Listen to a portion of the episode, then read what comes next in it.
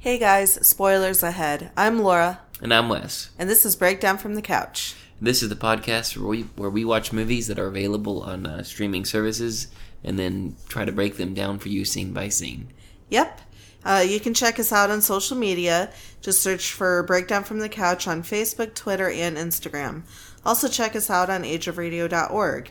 You can find our episodes there as well as shop our sponsors. Um, so, we decided to do Rosemary's Baby, which is a classic. Hopefully, this won't be like a three hour episode. We'll, you know, we'll try our best to, to you know, try and break it down as best as we can, but not have it be, you know, forever long either. Hopefully not. It is a two hour, two hours and seven minutes. 17 minutes, I think. Oh, Something like that, yeah. Here we go. Yeah. Buckle up, Buttercup. right? Um, you have our synopsis? I do. As always, straight from Internet Movie Database. A young couple moves into an apartment only to be surrounded by peculiar neighbors and occurrences. When the wife becomes mysteriously pregnant, paranoia over the safety of her unborn child begins to control her life. Yep.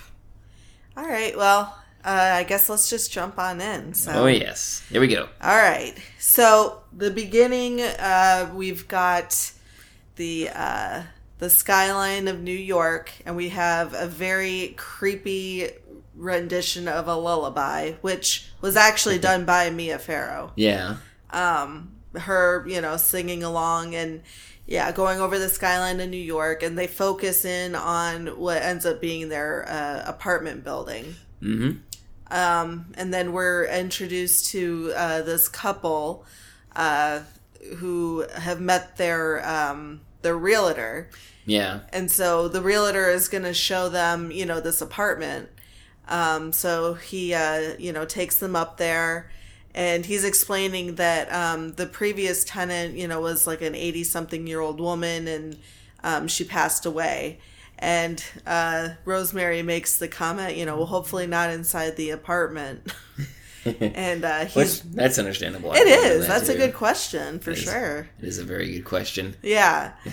Um, and he explains, you know, no, that, you know, it was in the hospital. yeah. Um, so they walk in, it's fully furnished, and this apartment is huge. oh, yeah. It's like- massive. It's got to be super expensive, Uh, yeah, especially since it's New York City. exactly.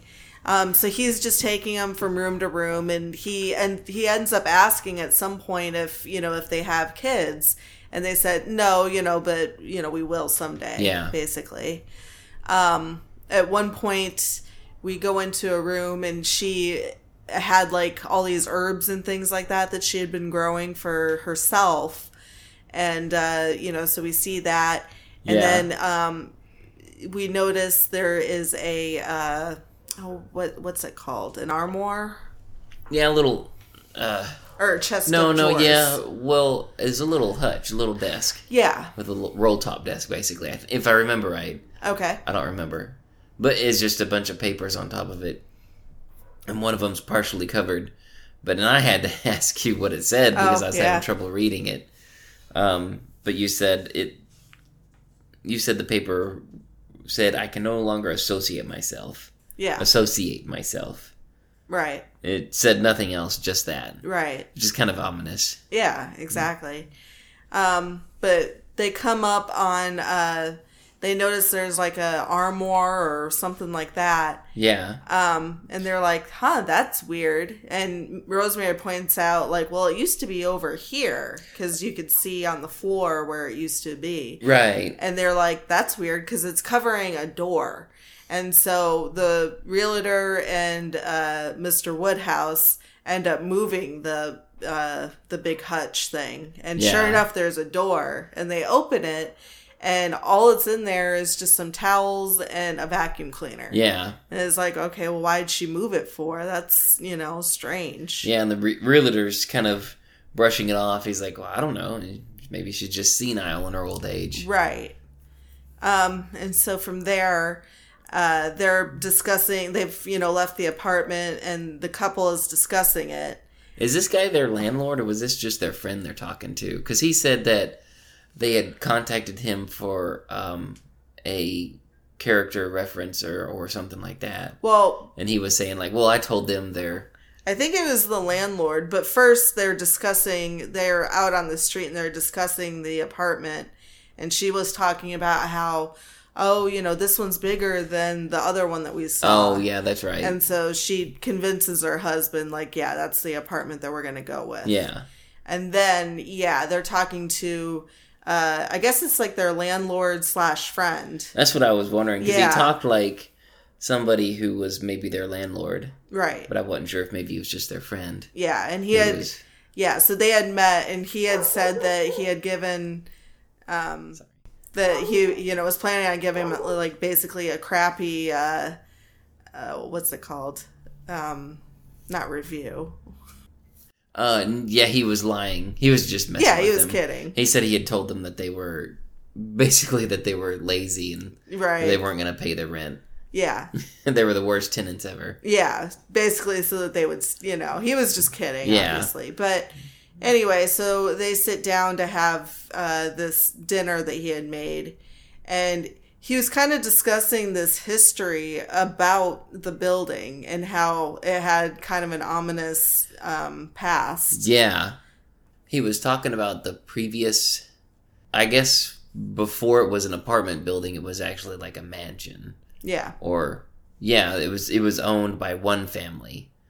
And um he talked about how the patriarch of the family had been accused of witchcraft after people had found out that um babies were being killed and Right. and all sorts of terrible stuff. And so the people of the town kind of attacked him and, and nearly killed him. right. And uh, uh, I'm trying to remember everything else that he said. Basically, they'd kind of chased the family out of town, Right. and then the house just lay dormant until one day finally it was just, I guess, remade and revived into an apartment. Yeah, I think it was during like wartime. Yeah. Yeah, that's right, because he said, Yeah. you know, and then the war boom happened. Right. and talking about how after World War II was over, then all the soldiers came home and you know, baby boomers basically. Exactly. so, um, I think from there we kind of jump to what ends up being their first night in the apartment. Yeah, they. uh Excuse me. Sorry about that. They were talking about all that, um, and Rosemary and Guy kind of brush it off. You know, she says something just sort of flippant, like, "Oh, well, every house has their history," Right. Uh, stuff like that. Yeah. and then it it fades, and then the next scene you see they're carrying the bare necessities, just lamps and just little Mm-hmm. Just bits of stuff out- into the new apartment. Right, and yeah, just like a lamp and basically some takeout food. Yeah. And so she, uh, I think she ended up going to that closet and realizing like that they're the the shelves or something are removable. So she, uh, Yeah, she grabs one. yeah, she grabs one, sets it down on the floor, and they're you know about to eat you know this dinner or whatever. Yeah. And out of nowhere, she's just like, in basically like, let's bang. So- She's a she has a brilliant idea. Yeah, They're they're sitting on the cold hard floor, right. and her words are "Let's make love," Yeah, and he's like, "Okay," Mm-hmm. and so the uh, it's just a love scene, and so just after the love scene, you know, it's it's just kind of showing that they're a maybe not newlyweds, but they're in a new apartment and they're Right. excited and all that.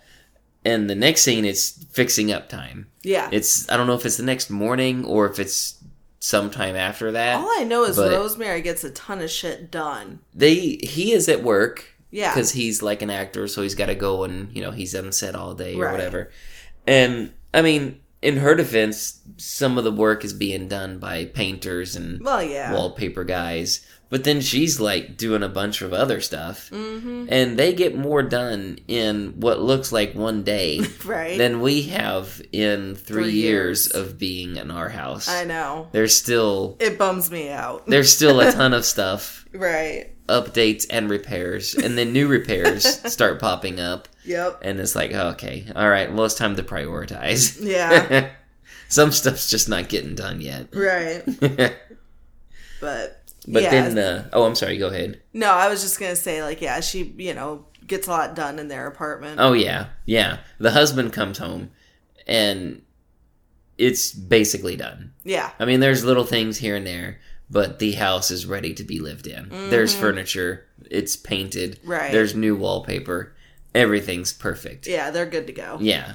And so, you know, after the husband comes home, you know, she's just kind of showing it off to him. Right.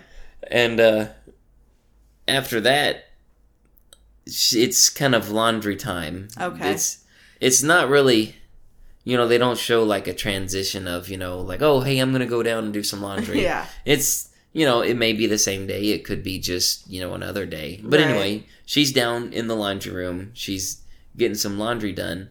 And there's a lady in there. She's doing her laundry at the same time, but she's on the opposite side of this, like, Yeah. uh, uh, chain link fence deal. And Rosemary's staring at her. And the lady catches her and she's, you know, kind of says something or she's like, "Oh, can I help you?" or something. And Rosemary says, "Oh, I'm sorry, you you look like a, a movie star." And I forgot the movie star Yeah, I that she mentioned. right.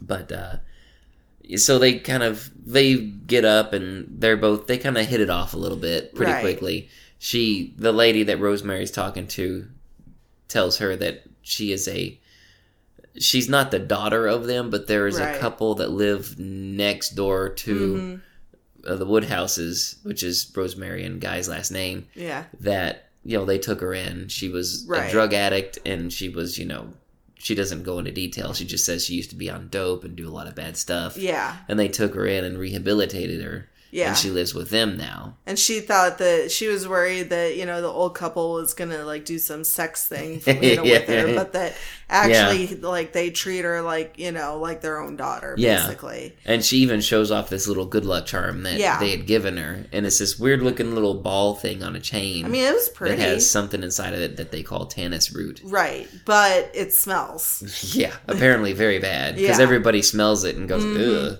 right. God, what is that?" Yeah, and so yeah, they just have this conversation back and forth. Yeah, and they they decide that they're gonna make it a regular thing Yeah, to meet down there and do laundry together because the basement where the laundry room is creepy. it is creepy. In fact, while they're standing there just talking, something randomly falls off of something and breaks Mm-hmm. on the floor. right? I second time I watched it, I didn't. I tried to pay attention and I didn't really catch what it was. Right. But something fell and broke. Yeah. and uh but you know they they decide that they just they make it a thing they are going to do laundry on a certain day every week and it's going to be them two just hanging out and doing their thing Right.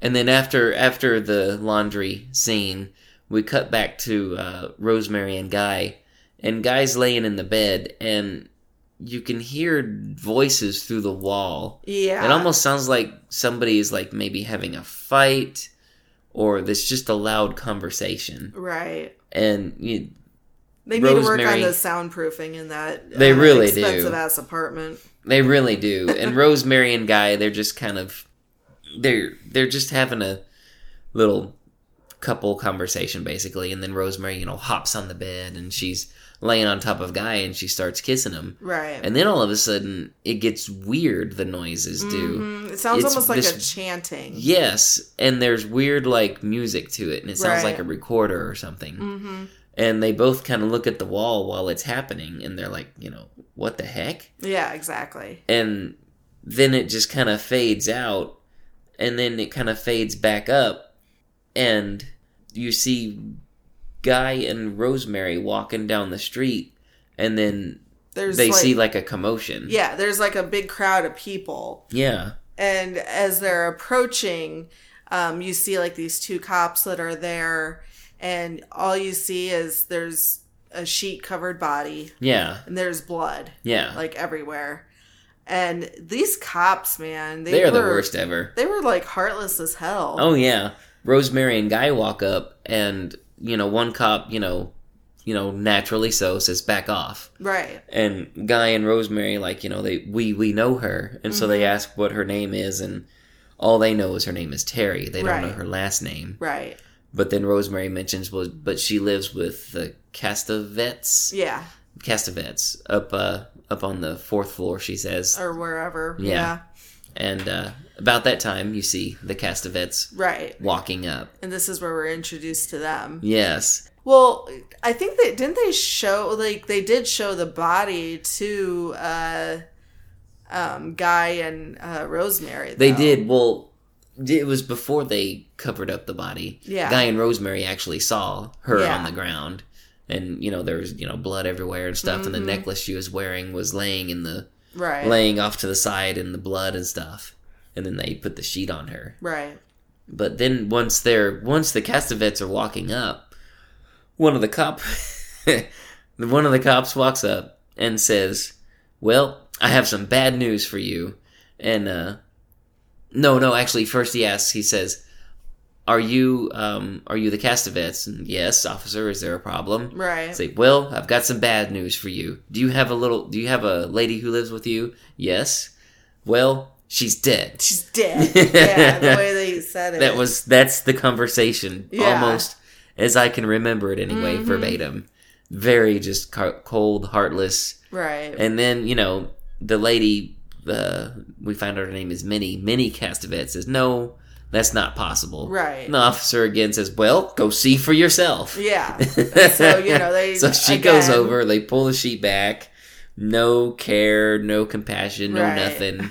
He's like, hey, look, yep, here's the dead body. Yep. And so she, you know, she can't believe what she's seeing. She says, "Oh, you know, I can't believe this." She, you know, she she seemed like she was so happy. There's no Mhm. reason for her to do this. And but Roman, we found out his name is Roman. Roman Right. Castevet says, "I knew this would happen." Yeah. He's like, "I knew this would happen." She's been going through depression for three weeks now, off and on. Yeah. And I've been telling her, I've been telling Minnie, uh, my wife, you know, that she needs help. Mm-hmm. And Minnie responds like, says, "Well, maybe she was just washing the windows and fell out." And Roman's like, "At at midnight, she Yeah. was washing windows at midnight." Well, yeah, she's trying to find any reason other than you know the fact that she Yeah. like, killed herself or whatever. exactly. Yeah. Eh, Basic, basically, it's just you know, the the Castevets are just kind of they're in disbelief and distraught, mm-hmm. and the scene ends with Guy and Rosemary, you know, asking one of the officers, you know, do you need us anymore for anything? And they say, oh, no, it's you know, you we don't need you any longer here. Yeah. So they they excuse him and they go home. Right. Well, then the scene goes to it's bedtime, and you know, Guy is laying in bed. He's sound asleep for some reason. Uh, but Rosemary is laying in bed and she's wide awake. She can't sleep. right. And then all of a sudden you see like these these figures start appearing over her bed Mm-hmm. and it's like this weird like maybe dream or Yeah. out of body sequence or something. There's there's a lot of like weird dreams that happen. yeah. In this. Uh, There's like some nuns, there's some bricklayers and some children and the nuns are like yelling. One of the nuns is yelling at the other nun. Right. and then one of the bricklayers like walks up and rosemary says something to him i didn't quite catch it it it was very quiet after that it's the next day and minnie castevet shows up yep. just to kind of thank rosemary for you know doing what she did Right. at the scene last night Yep. and to introduce herself and of course no snoop around the new apartment Exactly. like she's asking, you know, like how much was this couch? oh she's Just, like, super annoying Yeah, super annoying and extremely yeah, she just I don't know what to say. She uh she's she's one of the most annoying people yeah, that very nosy. I've ever known. Well, I don't know her, but you know, and, and those kind of people are super annoying. I know. It's like mind your own business. Who cares how much I paid for that? right? you know, I could have paid forty dollars for it all for all you know. Exactly. But even if I didn't and I overpaid, what business of that is yours? Exactly. What business of it is yours? right. But um, She she invites uh both of them over yes, uh for dinner later that night. Yeah. And Rosemary's kind of reluctant, but she she kind of agrees. She's like, "Okay, well, I'll talk to Guy when he comes home." Right. And so it cuts to that evening when Guy comes home and he's He's bummed. yeah, he didn't get this big part he was gunning for. Right. Uh, yeah, a different actor got it. Yeah. And so, you know, Rosemary, br- you know, brings up the fact that, you know, well, you know, Minnie had, you know, come over earlier and she invited us to dinner. I Uh-huh. said that I would talk to you about it. Yeah. And he, at first, is just like not into it for Oh, yeah. obvious reasons. I wouldn't I Yeah. I wouldn't want to. Yeah. I mean, even if I have a good day at work, I'm all like, I'm home, I'm in, that's it. right. but basically, you know, she she you know kind of tells them, well, you know, I feel like they're lonely. They're older and they're lonely. yeah. I think we should, you know, go. Right. So he kind of relents. Right. And then they show up at the Castevet's apartment. mm-hmm. And when they show up, Roman has already like poured drinks. Yeah. And he remarks, you know, oh, I over poured a little bit. And he's walking. And the, the freaking drinks are like level with the cup. exactly. And they're spilling all over he's, the tray he's using to serve them. And so he hands them their drinks and stuff. And they're just kind of, you know, exchanging pleasantries and talking about, you know, like, oh, you know, where are you from? And Roman's like, yo, uh, well, I've, you know, I've been everywhere. Yeah. You know, you name a place, I've been there. So they throw out a random city, state, and he's Yeah. like, yep, I've been there. Like, yeah. well, that's pretty easy to say, right. just off the cuff like that. But have you really been there? Exactly. And That's my thought. right and you know he he talks about all these different places in uh, alaska and he asks like where are they from and she said that she was like from omaha and he was from baltimore Yeah. Uh, oh those are you know great cities Been You know, to I've both. been to them both yeah it's just like okay dude we get it Calm down. Yeah. I get it. You've been places. yeah um i think from there uh we're at dinner yeah, after that, it's dinner time with them. and, And, that um, steak looked nasty Yeah, and the way Minnie eats is like Mhm. she's like shoveling it in like like a Like she freaking ditch like- digger. yeah like she hasn't eaten in forever Yeah, she like grabs a big old fork load and just crams it in, and like I think she even turned the fork upside down just so she could rake it across her teeth and scrape all the food off. yeah gross It's like, dude, like where were you born? right A barn? so and you know they're they're they're discussing things at dinner time hmm mostly religion actually Yeah. we- roman is the one who brings it up yeah. Well, and this is where we find out that um, Rosemary was raised Catholic, although she, you know, doesn't really uh, practice it Right. currently or whatever. right Which would explain like that dream about like the nuns and stuff that she right she must have probably gone to like a catholic school as a little well actually i think she said Yeah. being raised catholic she went to a catholic school as Right. a girl and stuff and uh that's when roman you know he he just starts he's it's clear he's not a fan of religion Yeah. period Right. And so he just starts, you know, saying like, "Oh, you know, it's all just a show. It's you know, performing and blah blah blah blah." Um, and uh, Guy kind of seems intrigued Yeah. for some reason. He's like, "Oh, that's very interesting," mm-hmm. you know. And and Ms. Minnie Castevet says something, you know. I think she chimes in and saying, you know, don't bore them or or something like that Right. um, they may talk about more, but then it, if I remember right, from there it just kind of fades into like dishwashing. Dinner's over, Mm-hmm. and the ladies are washing dishes, and guys sitting in the study with Roman, and they're talking, but you can't hear them talking. Right. And then the Roman, I mean Rosemary and Minnie walk into the study, and Guy is like he's sitting on a chair or a couch, staring at Roman with this weird look on his face, Yeah. like he's fallen in love or something. and Minnie, you know, starts chastising Roman. You know, you quit boring him with all of your stories. You know, Right. he's only pretending to be interested in to be polite. yeah. And guy's like, oh no, no, it's all very interesting. And uh, so they kind of, from there, they make their kind of make their goodbyes. Well, and I love it because they they say like their goodbyes and then they leave and then they're running like kind of down the hall talking about how shitty dinner was. And they know how thin Yeah. the walls are. Like, oh my god, what about that steak? And what about this? And did Yeah, you see that talking about- silverware? Was it even real silver or something yeah, like that? it's just like okay, I'm pretty sure they could probably hear yeah, you. they finally make it to the bedroom, and then I think Rosemary was the one who realized they can Mhm. hear us. Yeah, and you know tells him to be quiet and he's like oh well says real loud well they're old maybe they'll leave us their silverware yeah. and then that's when they start talking about some of the decor in the house Mhm. rosemary just kind of makes an off the co- off the cuff comment about a joke book in the bathroom Oh yeah, but then she starts talking about but did you notice that they had blank spaces on their wall? Like there were pictures there, but they were taken down. Right. And then there were spots where there was a picture there, but you could tell it shouldn't be there. And guys just like, oh, you know, you're just they're just old, you know, you're Yeah. you're just overthinking things. And so after guys just kind of dismissing Rosemary about her, you know, some of her just her observations, he tells her that he's going to go back the next night. Yeah. And Rosemary isn't really a fan of that because they had plans Right. with some good With- friends of theirs. yeah, with, with a couple of theirs. Yeah. And guys like he's just kind of blowing it off. He's like, "Oh, we can hang out with him anytime." He's Yeah. like, "The- you know, this Roman guy, he's really interesting, and I just want to Mm-hmm. hear more of his stories. And uh, they kind of argue a little bit about it. Mhm. basically, she kind of she just relents. She's like, "Fine, you know, do what you want to do. It'll be my day Yeah. for myself." right.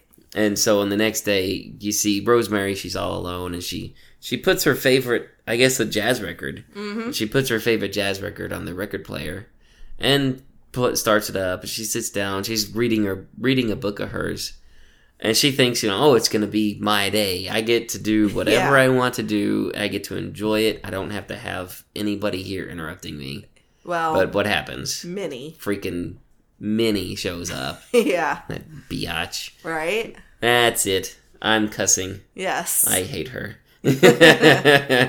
Minnie shows up, and she's brought a friend of hers. right. And they've got knitting needles and yarn and all sorts of crap with them. It's Yeah. clear they're coming to crash Rosemary's good time. exactly. And so they just barge on in. You know, Rosemary's pissed. She turns her record player off and just sits down in like a chair with her with her arms folded. You know, Right. and uh, you know, Minnie's just I forget what she's saying, but she's she's talking. Anytime Minnie talks, I don't listen. I know, she's right? annoying.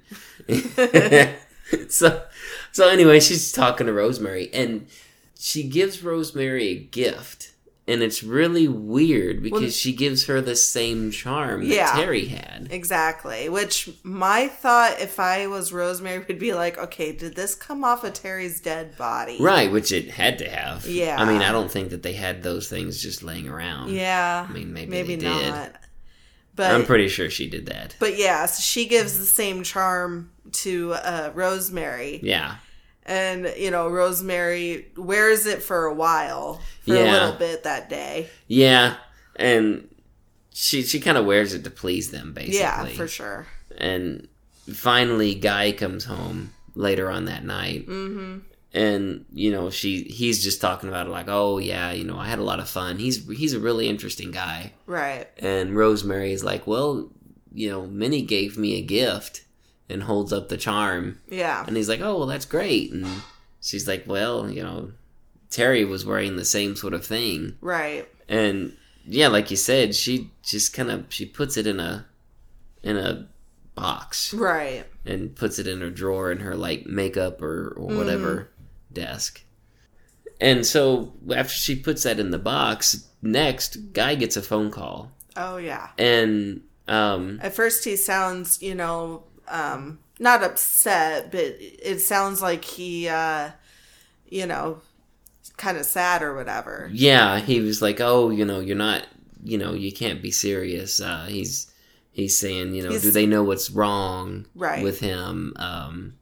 and then he's like well you know I, I really hate to get the part this way but yeah i can i can do it Right. um And we find out that the guy that had the part originally went completely blind. Yeah, he just, just- out of nowhere. just yeah out of the blue struck with blindness Yes. and rosemary you know kind of you know she asks him you know is is everything okay and and and uh guy just kind of says you know yeah but i think i need to get out and take a walk or whatever Yeah. for a bit so he he gets out and goes for a walk and stuff and then the next scene which i think maybe it's while he's out taking a walk or maybe Mhm. the next day they're they're not very clear but she goes to talk to her friend hutch Yeah. you know she's just kind of venting to him because she feels like guy is changing Right. she feels like he's being distant not giving her the attention that she wants or needs Yeah.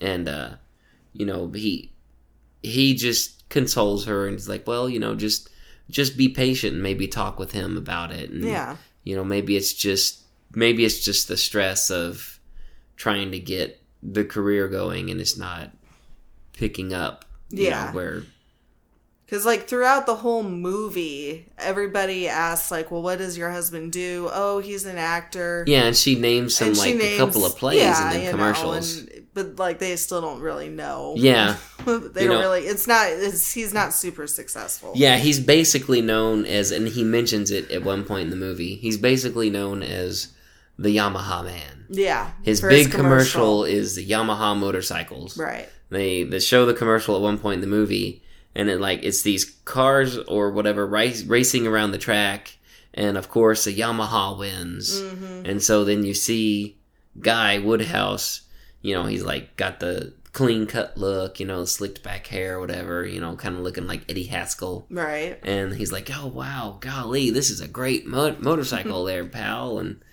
but um, yeah, that's that's just kind of what he's known for, the Right. Yamaha man. Right.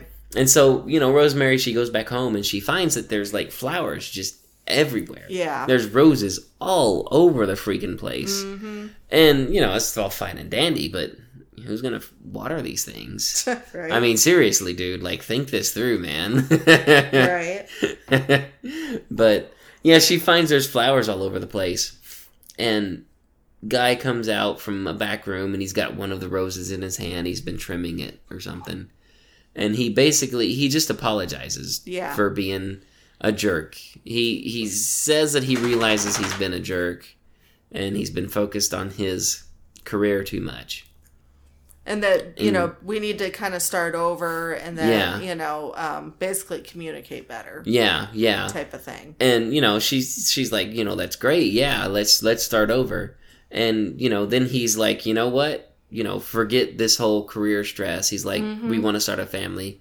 Let's start a family. Yeah. And this is something that ties into something previous. Right. I'm going to go back a little bit to when Minnie the, and the the- old yeah. ladies barged in.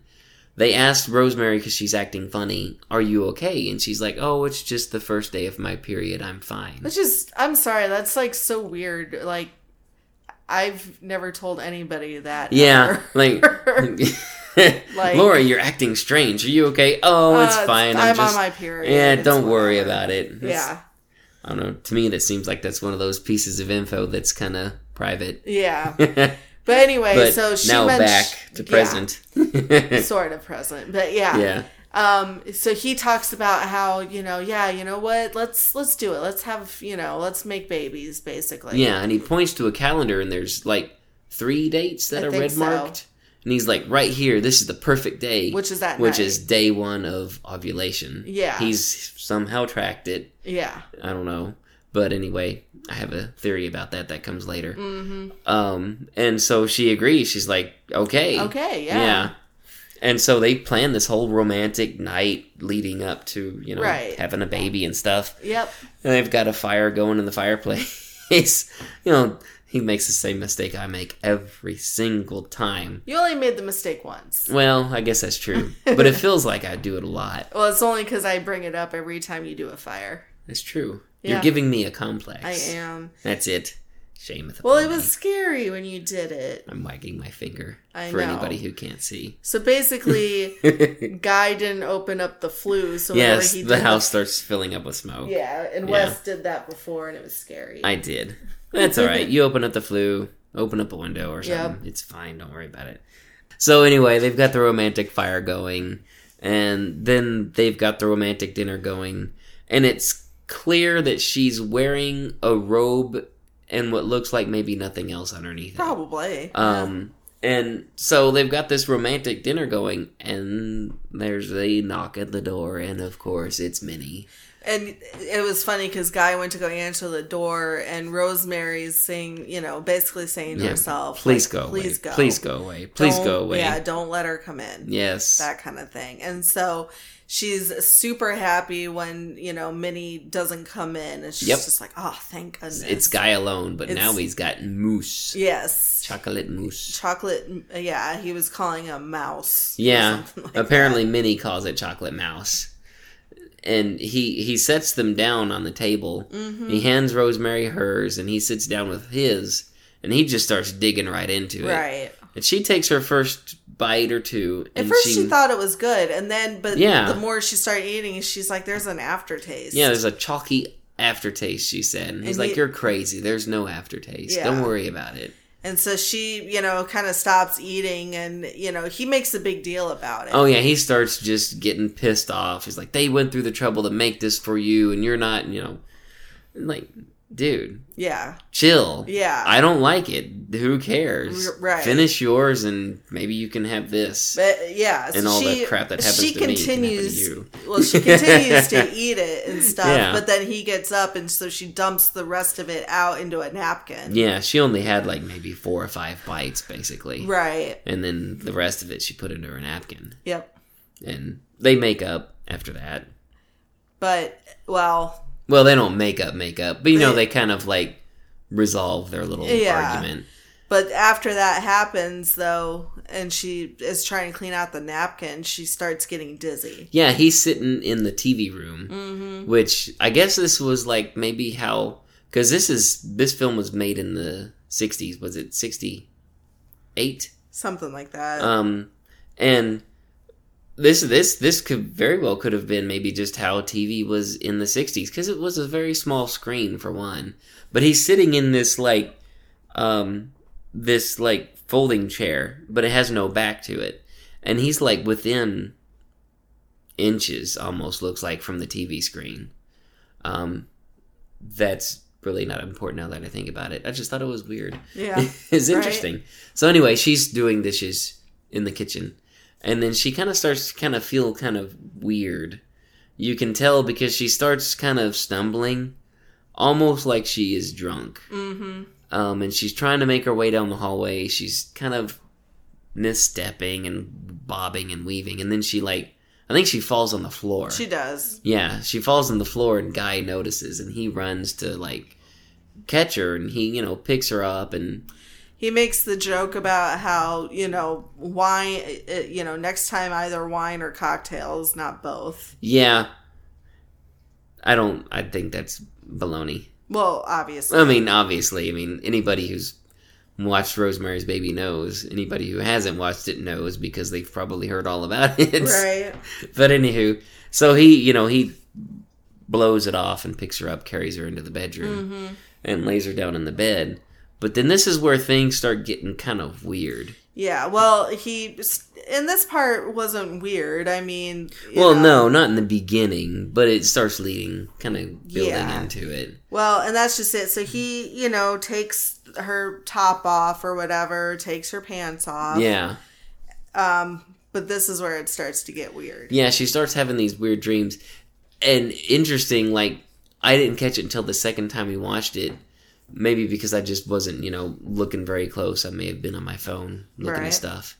Um, but he has a very weird, sinister look on his face Mm-hmm. when he's he he's starting to take off her her her top, her her whatever it is, and she's like, you know, why are you undressing me? And he's like, oh, so you, to make you more comfortable. Right. He's got this really weird look on his face when he's Yeah. doing that. And and then it goes into this really weird dream sequence where she's Mm-hmm. floating on her mattress in the middle of the ocean and then she's on this boat and she's naked for Yeah. like a split second after she he takes our clothes off. Right. But then all of a sudden she's wearing a bathing suit mm-hmm. and then you know, she's just kind of surrounded by a bunch of people. And am I wrong? Was the boat captain Roman Cav- Cavet? I don't know. Anyway, I think it might have been. Oh, but anywho, and and then she she's it's almost like a mix of reality with dream is happening here or something.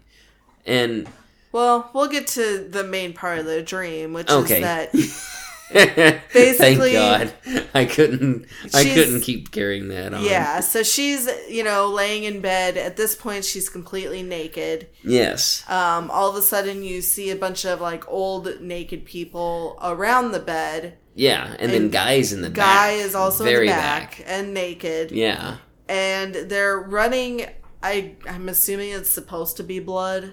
But Yeah, it's somebody's got like this red stuff and they're painting it on her body. Yeah. Like across her chest and then down her stomach. right.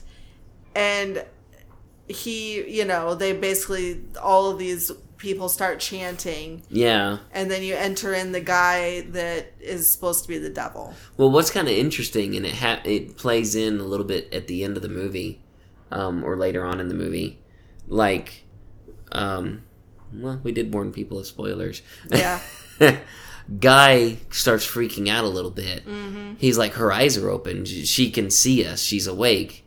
And Minnie says to Guy, she can't see any of us as long as she ate all of it. She, It's like she's dead. Right. And you know, and she's like, just keep chanting. Right. And so they keep chanting, and then that's when you see Enter like in- this like it's weird hand, feathered hand, like Yeah. touching her and stuff. Yep. Is a very weird scene. So she gets raped by the devil, guys. Yeah, yeah. Um, we'll leave it at that. I don't feel comfortable talking. Yeah, I don't either. But while it's happening, at one point she does say, "This isn't a dream. This is really happening." Yeah, because she all of a sudden like realizes like she sees the face and it's like got these weird little looking like cat eyes or Mm-hmm. Yeah. whatever. And she's like, "Oh my god, this isn't a dream. This is reality. This is really happening." Yeah. And they they put something over her. Probably probably got chloroform or some other drug Uh, yeah, to like put her no back in a trance. But she, you know, basically, it's the next morning, Yeah. and uh, you know, Ah, yes. yeah, guy, you know, is trying to get her up because it's like after nine or something Mm-hmm. like that, and she goes, you know, she starts waking up. And she's got all these scratches Yeah. along her back, Oh yeah. in the kind of the front and you know she asks like he makes this joke like oh don't worry you know i, I cut my fingernails after last night Yeah, and she's like, last night. She's like, you couldn't wait. yeah We could have done it. we could have done something this morning or tonight. And he's like, "Oh, well, I was just a little. Uh, what did he say? I was loaded. I was a little loaded too. I couldn't help myself. I didn't want to miss baby night. yeah Like, bro, you straight up. If, If, that, you really if that did had that, happened it's you- like you would have you would have raped your wife yeah. I mean, i mean there's no other way to say it yeah, exactly. since she wasn't conscious at the time There's many reasons for me to not like him, and that was one of Mm-hmm. them. His character's real. yeah his character's a dick Yeah. we'll get into that some more yeah. later after that it kind of cuts to guy is um practicing. I'm guessing this is probably maybe a few days later. Yeah. because he's practicing for his role. He's got to use crutches and right stuff. Right right. and then you know rosemary you know she's like you know are we gonna talk about it? And he's like talk about what? And she's like the way you haven't been looking at me lately. Right. She's he's like you know of course i look at you all the time. Yeah. She's like, "No, you don't look at me. You know, every all day long. You know, you know, we're talking or whatever. You can't look at me. Yeah, she And, uh, definitely notices that something's different. Oh yeah, for sure. something is odd." And um, uh, he he just he just kind of basic. He just denies that. He's like, "Oh Yeah. no, you're you're crazy. You know, I, you know, I still love you and this all that." Um, and after that scene, it kind of cuts to them probably another day. Um, we see them having breakfast, and um, her cycle is know, Late. it's, it's late. Yeah, So he's excited. He's automatically thinking that she's pregnant. right, and she's like, "Oh, just calm down. It's only been two days. Yep. You know, let's not get too excited here." But he convinces her to go Yeah, go see the doctor. get the doctor. And this was the '60s. I don't know how accurate. I mean, I don't know the accuracy of pregnancy tests back then, Well, that's just it. unless probably, more time has transpired than they're wanting us to. Well, know. I mean, they probably she she probably went to the doctor and they probably did a blood test and Right. You know, Well, that's true. If you do a blood test, I mean, that's pretty much. yeah, you know, you can detect the hormones a lot better Right. than just doing. So the but, other. yeah, so she goes to the doctor. The doctor, you know, does yeah like a blood draw, Yeah. all that kind of stuff. Um, and I get I don't I don't know how you know time wise or whatever, but she gets a phone call, you know, confirming that yes she is pregnant. Right. Yep. And so obviously she's, you know, excited about it. Um, he mentions that he wants her to come in for another blood draw, mostly just to, you know, check and make sure like her sugar you know, Yeah. levels and stuff are fine. Yeah, she's kind of. I mean, I don't know. Maybe it's on the level, but she's a little suspicious about it. Yeah. She's like, "Well, why, why blood sugar?" And he's like, "Don't worry about it. You are pregnant. I just Right. want to do this because the nurse didn't take enough blood the first time. Right. Um, and so then you see uh, Guy gets home from work. She's got something in her palm, and I, I tried to figure out what it was, but he knew what it was, and apparently it meant she was pregnant. Yeah. So of course he was excited I don't know. too. It looked like so a, looked like a coin to me or whatever. right. Maybe it's the coin the doctor gives you. Uh, Congratulations, you're pregnant. right. Here's I your coin. Maybe. Don't go spending it all in one place now. You hear? Right. But he's he's excited, but he's not excited in the way you would think like a new dad, first time dad would be. Right. He's more excited about running down the hall and going to tell Roman and Minnie about it. Exactly. And she and Minnie or I'm sorry, uh Rosemary even is hesitant and like Yeah. like dude, like we just found out. Yeah, it's too soon. Way too like she soon. hasn't even completed the first trimester for crying out loud. Exactly. But he yeah, he runs down the hall to tell yeah, Minnie and Roman about it. And of course, here they come barging Yep. in. Oh, you know, they're all excited Yes. and you know, that kind of stuff and yeah. Yeah, and they they ask what doctor she's going to. Well, actually, Minnie does because she's a nosy piece of trash. she asks what doctor she's going to, and she Rosemary tells her, and Minnie's like, "No, no, I've got a doctor. You know, he's the best around. Doctor Sapirstein. He'll take care of Mm-hmm. you." So she makes a quick phone call, and during the phone call, at the very tail end, you can hear her say some like stuff real quietly, and I turned up the volume. Yeah. And she's like, uh, she says, "No, I don't think so. Yeah, I think it'll be okay." Mm-hmm. It's kind of fishy, Right. but um, you know, then she comes out and they're all you know celebrating and stuff. You know, she's like, she's all excited. So after the the Castevets, they you know get her this great doctor and yeah. everything. It's nighttime, and you know she's Rosemary is rightfully so. She's laying in bed in bed up at night, late at night, and she can't go to sleep because she's thinking about baby names. yeah. She's, just excited. saying random names, trying to figure out which one sounds best, I guess. Right. And you know, so she gets up and she decides she's just going to get her good luck charm Mm-hmm. and goes back to sleep and it's the next day um, then she she goes to the doctor um, and he's you know telling her the typical No books. yes the typical No, he's telling her like stuff that you probably would not hear from your doctor. well i guess that's true Like, he's i kind of her- focused in on when he would say no two pregnancies are alike Well, which is yeah. true But he was talking about like you know no books, you know, and you know no talking to your friends, and then that's whenever you said because no two yeah, pregnancies are alike. i But yeah i see that yeah it's like okay, yeah, no. i focused on something else well, it's like no no two pregnancies are alike, but if your friend has already been through it, at least it, it'd give you an idea. that's true I'm like, okay, this is a normal thing. This isn't normal. that's true That kind of thing. And the main thing I focused in on was how he just immediately he wants to prescribe, and he knows Minnie, Mhm. and he wants to prescribe a, an herb drink right that he wants Minnie to give her instead of giving her the prenatal or like the anything else. Yeah. that everybody else on the planet would be taking. right. You know, especially if maybe they needed some sort of prescription medication Right. for whatever. Um, and you know, he's after he tells her that, then you see it's the first of many drinks. Mhm. you know, and Rosemary asks, she's like, you know, what's in this? And you know, Minnie's like, oh, a little bit of egg, a little bit of. Uh, Well, no, she makes the joke. No, she makes a joke about puppy dog tails and Oh. blah blah blah. And she was like, "Well, what if we wanted a girl? Because like, there's that that stupid poem about Snakes and snails and puppy, puppy dog, dog tails, tails about what boys are made of, and Right. girls are sugar, sugar, spice, and everything. everything nice. Yeah, that's right. And so that's whenever she was talking about like, well, what if we wanted a girl or you know whatever. Just yeah, that kind of thing. yeah, that's that's right. I forgot about that. Yeah.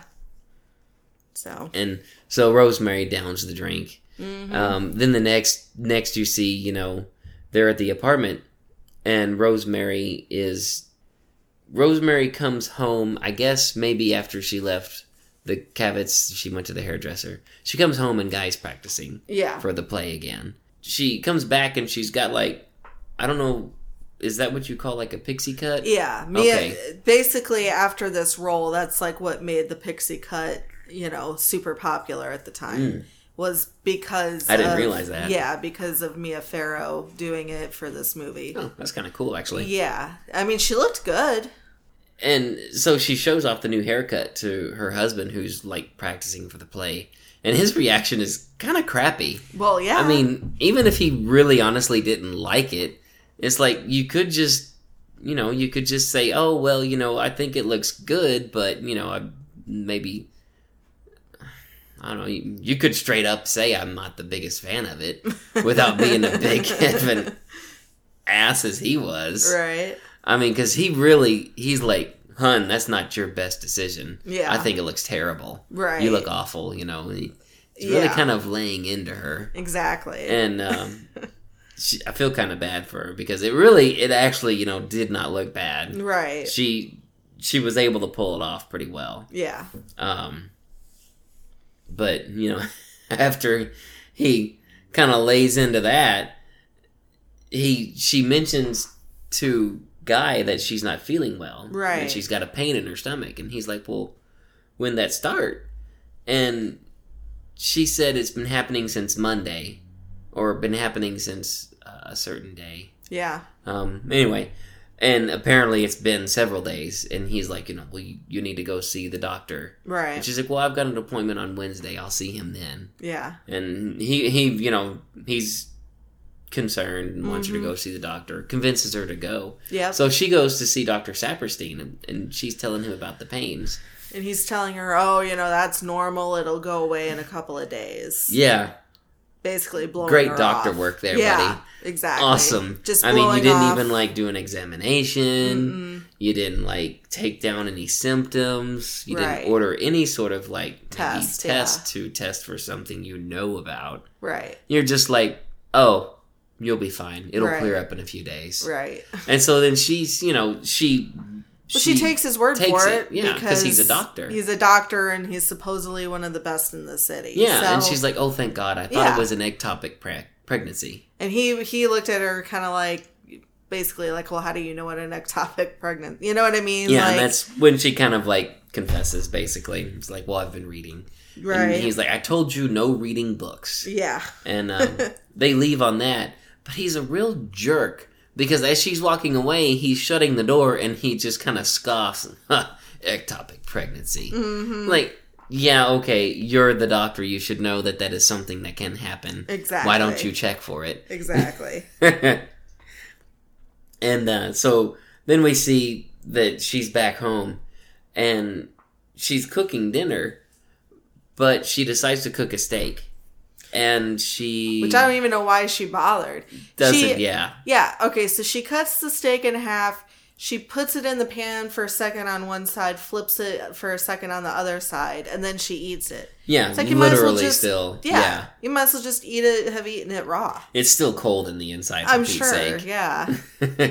but yeah, that's very weird because it's like, I guess, you know, well, obviously we know since we were watched Right. the movie what is going on with her. She Yeah. doesn't know. Exactly. And so I guess it's like some sort of like raw, like animal appetite or whatever that she's like going through now because of carrying the devil's what she's spawn. yeah yeah exactly hmm and uh so then the next scene you know we see hutch he comes home oh I, i'm not home i'm sorry hutch Oh. her friend comes to visit Yeah.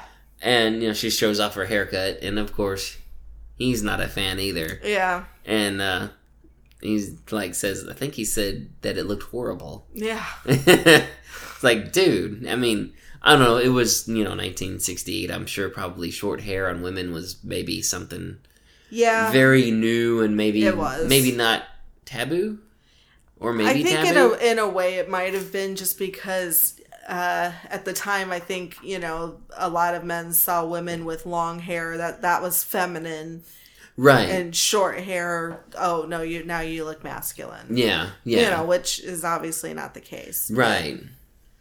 Anyway, but he also noticed not only the hair, but he noticed that she's like lost weight. Yeah, she looks emaciated and she's Mm-hmm. pale white. Yeah, and she, you know, this is when she actually tells them that she's pregnant. Yeah. He didn't know that she was pregnant. He's like, that's ridiculous. Pregnant women gain weight; they don't lose it. Right. And she, you know, you know, they go to sit down and he asked her, you know, how much have you lost? And she's like, um, she's like only about three pounds. And he's like, no, he's like, you've you've lost more than that. Oh yeah, since I saw you. That's last." definitely more than three pounds. And that's whenever he was saying like, you know, what you had just said, which is, you know, you you gain more, you know. And she's like, well, Exactly. she's like, my doctor says that it's actually normal for you know women to lose, but then you know you end up gaining, of course, throughout the pregnancy. Yeah, And uh, we found out too that um, Hutch's daughters, their kids were also delivered by Dr. Uh, Sapirstein. that's right. Yeah, he did mention that after she. Because he was like, you know, what doctor are you, you seeing? Because this Mm-hmm. Is ridiculous. And Yeah. she said, well, Dr. Sapirstein. right. And he's like, well, you know, he, he is a good doctor. He delivered, you know, so and Mm-hmm. So. grandkids, yeah, basically. But he's like, but still, it's just very weird. Right. And then this is when Roman stops by. Yeah.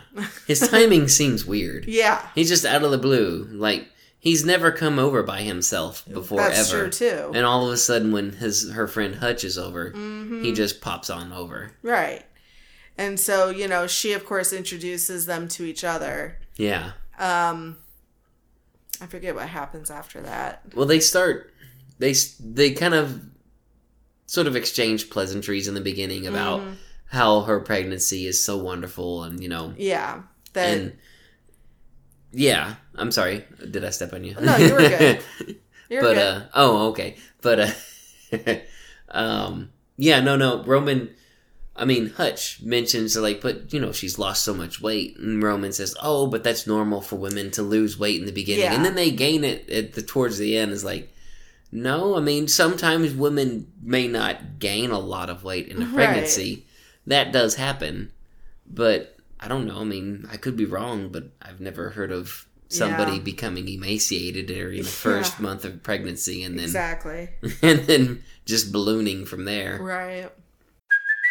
Hey, it's Kaley Cuoco for Priceline. Ready to go to your happy place for a happy price? Well, why didn't you say so? Just download the Priceline app right now and save up to 60% on hotels. So, whether it's Cousin Kevin's Kazoo concert in Kansas City, go Kevin, or Becky's Bachelorette Bash in Bermuda, you never have to miss a trip ever again. So, download the Priceline app today. Your savings are waiting.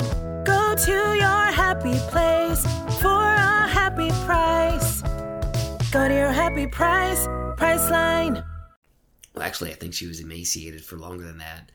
Since in November, she was supposedly Mm-hmm. pregnant in November, and then later on in the movie, we find out how much time has gone by Yeah.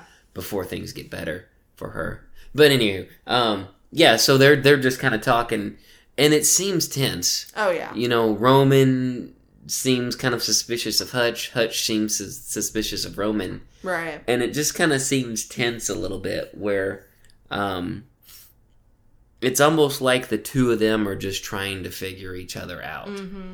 and i forget everything they say to each other but finally you know roman excuses himself he says well Yeah. I, I must be going and it leaves hutch alone uh, with with uh, uh, rosemary i almost call her roxanne Roxanne. don't you turn on the red light. That's Um, I'll never do that again. I'm sorry.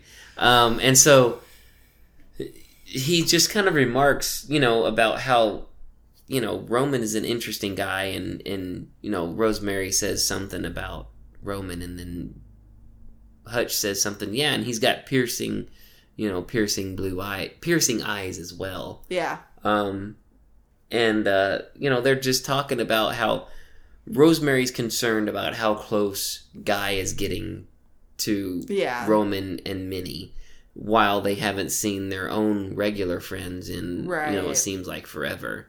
And uh, and about that time, in walks Guy, Mm-hmm. fresh off the set Yep. for some reason, and he's you know he's carrying a carton of Pall Malls. Yeah. I, I forget he called it loot. I guess it was like maybe free stuff he got on the set or something. Maybe.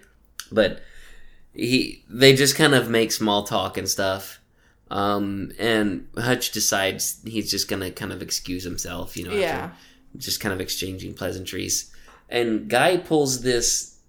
Guy seems his demeanor is very hyper Right. it it just seems weird. He's very hyper. He's fast and and and everything. And so he he runs to the closet and he grabs this coat and he you know shows it to Hutch. He's like, "Is this yours?" And Hutch says, "Oh yeah, I mean, that's that's mine." Right. Uh, and I guess he was missing it. Gives it to him, and then Hutch is like, you know, is Oh, there a glove in a there? Yeah. And they look in the closet, like there's no glove, and you know Hutch is like, well, I, it's probably just at the train station or bus station or whatever it was. And so he, he just excuses himself, and after Hutch leaves, Guy's demeanor changes completely. Yeah. He's pissed. You know, he, he he's mad that Hutch was even there, Right. and um, you know he he says something about Hutch, is kind of a derogatory, like an insult. Mm-hmm. And uh, Rosemary defends him. and He's, you know, he just double downs on it, doubles, doubles down on it. And then we see it's later that night, and Rosemary is in bed. She's really not feeling well. Yeah. and- She's in. She's in pain. yeah, and you know Hutch is watching TV. You hear the TV mean in the background. I mean, Guy. I'm sorry, Guy is watching TV, and then you hear the the the phone ring. and it's Hutch. Yeah, And he says, you know, hey, he's like, I need to talk to you. Uh, let's meet for like an early lunch tomorrow at 11. right. Well, actually, Guy answers the phone. Yeah. and uh, you know, guy again is pissed Mm-hmm. for some reason, and uh, yeah, and and so they they uh, they agree, and Rosemary tells Guy because Guy asks, you know, who was, you know, what does he want, and she tells him, you know, and even tells him where they're gonna meet and what time, and so Guy kind of, you know, he puts the phone up and. And uh, he comes back in just randomly. He's like, you know what? You know, you're pregnant, and I'm I'm the one with the cravings, and I'm going out for ice cream. Do you, what do you want? And Right. so he goes out to get her an ice cream, and uh, it just cuts to the next day from there, where Rosemary is waiting to meet Hutch outside the Time and Life building. I think she called it. right. Um, and she's waiting for a long time. Mm-hmm. Um, and she finally decides she's she goes to find a payphone, and she calls Hutch's apartment, and a lady answers the phone. Yeah. And she basically, you know, tells her, you know, that uh, Hutch or whatever is actually in a coma. Yes, which just completely destroys her world basically Yeah. because she just talked to him, and she said that to the lady on the phone. I just talked to him last night at ten o'clock. Right. And the lady said, Well, yeah, and, and I spoke to him last night at 11, and he seemed fine then, too. Right.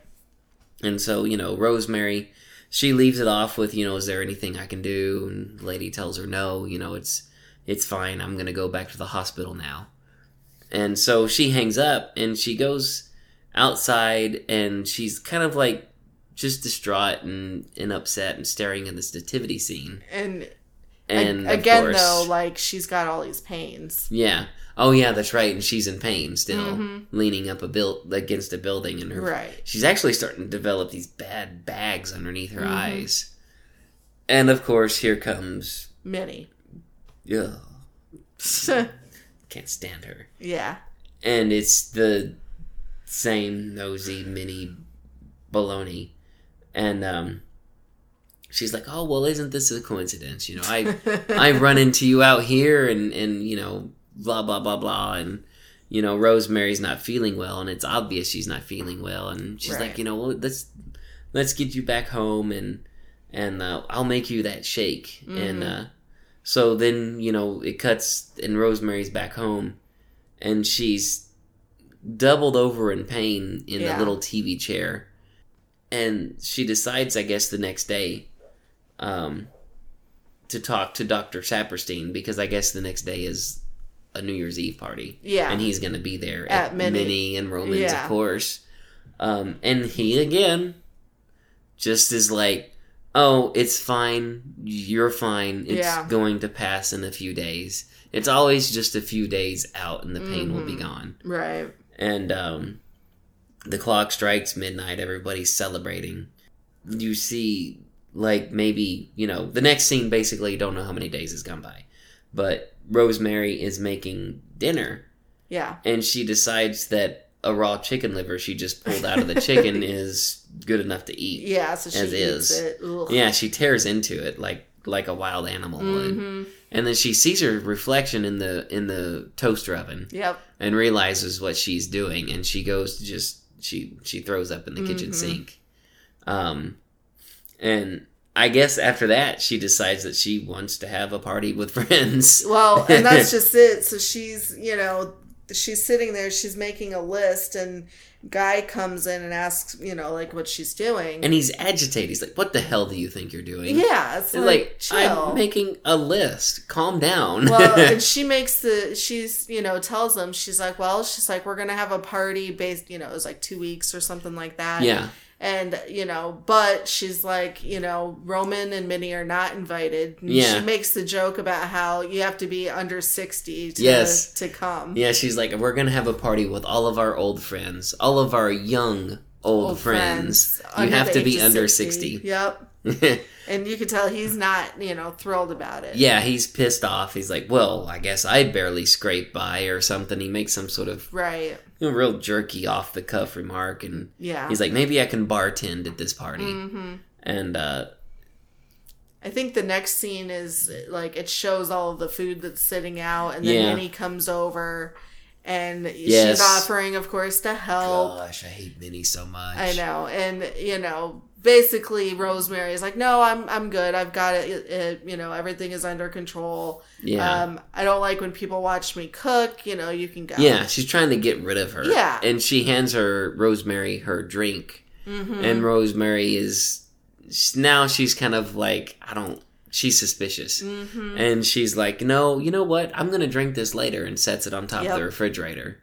And Minnie's trying to like, make her do it in front Yeah. of her. Yeah, "Yeah." And she's like, "No worry, I'll drink it later and then I'll bring you the empty glass." And she's like, Minnie says, "Oh, no, no, no. I'll save you the trip."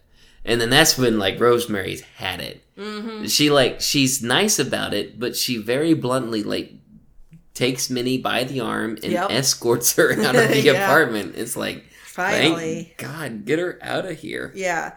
Well, and then uh, Rosemary takes a drink and dumps it in the sink. yes yeah she's like uh, no thank you Mm-hmm. and uh and then the next scene it's party time Yep. So they've got all their young friends over, and you know, this is when she she has finally told her friends that she is pregnant. yes Um, yeah and they're they- all there they no celebrating idea. and happy yeah Yeah. And then uh, it gets to a point though, like where she breaks down and starts to cry. yes yeah she was setting down some flowers and she had this horrible cramp apparently Right. And so she's talking to a couple of her friends and she's, you know, the friends are like, "Well, you know, get it out, you know, what's, you know, what's wrong?" right And she, you know, says that she's just been in like all this horrible pain. And one of the friends was asking, like, well, how long have you had this pain? And she's like, well, since November. Yeah. And at this point, it's got to be like January. It has to be at least January. At least January. At the and latest. her friends are just like appalled. And one of the friends is like, you know, no, you need to go see a doctor. There, there you know, there could be something, you know, wrong. Right. And Rosemary's like, well, I am seeing a doctor, and he's telling me the pain will just go in a few days. And they tell her, like, well, you know, I think you need to get a second opinion Eh, exactly. at that point. Yeah. And at this point, Guy is actually trying to get into the kitchen where they were. Yeah, he's the whole party. He's just been distant Mm-hmm. and and just been irritated and agitated that there were people in his apartment. Right.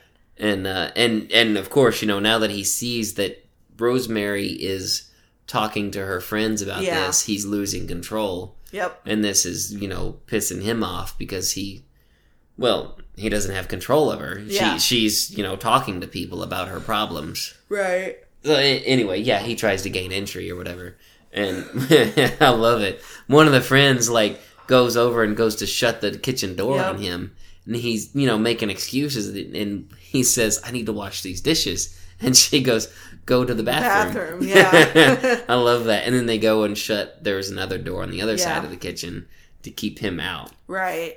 Um, and so uh, after that, they show that the party has ended, which Yeah. their friends suck. Like, Dude. who leaves all these freaking cigarette butts all over the, you know, your right floor? like i get like it's the 60s you know everybody smoked. It's yes fine. it was you know it was you know cool everybody did it um and i don't know maybe that's how parties were maybe. i mean we didn't grow up in that era but yeah. I'd be pretty pissed if our friends just left like cigarette butts Yeah. like on our floors. ashtray man Yeah. put it in an ashtray you put your cigarette butt on my hardwood floor Right? i'm guessing they had hardwood Yeah. floors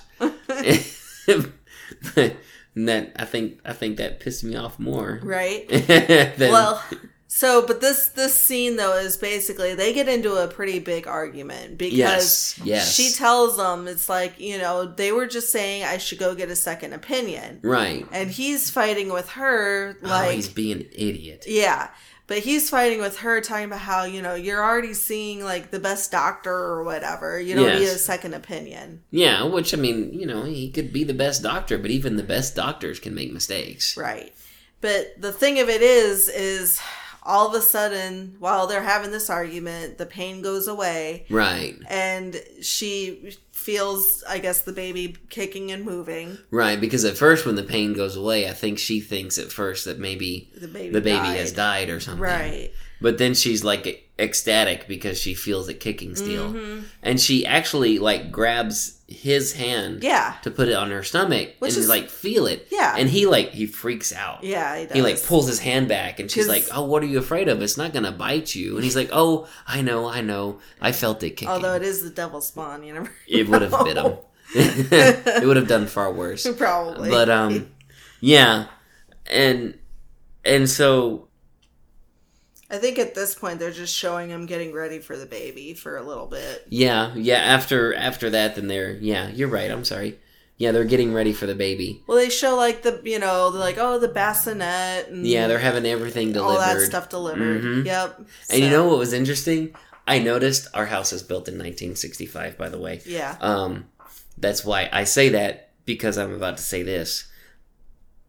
I was watching them carrying his, that bassinet into that room. Yeah. And did you notice that bassinet barely cleared the doorway? Yeah. And I'm like, oh, yeah, that's our doors too. Yeah. We we have like barely enough room to move Yeah. most of our furniture in and out of rooms. Right. Like if we're gonna move a dog crate into a room, then we have to break the dog crate down Yep. and which I mean maybe other people deal with that too, but every other thing is a struggle. Mm-hmm. The first world problems. Right. Um, um, and so yeah, just you know, I just went off on that weird little segue. I don't know, uh, but then we see Rosemary. She's packing a, a hospital suitcase, which you know. I don't blame her. I would think that's only the smart thing. Right. But he's like, "Oh, you know, you've got three weeks," and it's like, yeah, dude, the baby can now come at any time. yeah, that's that's a due date. But Yeah. women have had babies like Yeah. a month or more before the baby was due. Right. So you know, it never hurts to be prepared. Right. You Um, dick. Yeah. Oh, he's that's like the nicest thing you can say about him, actually.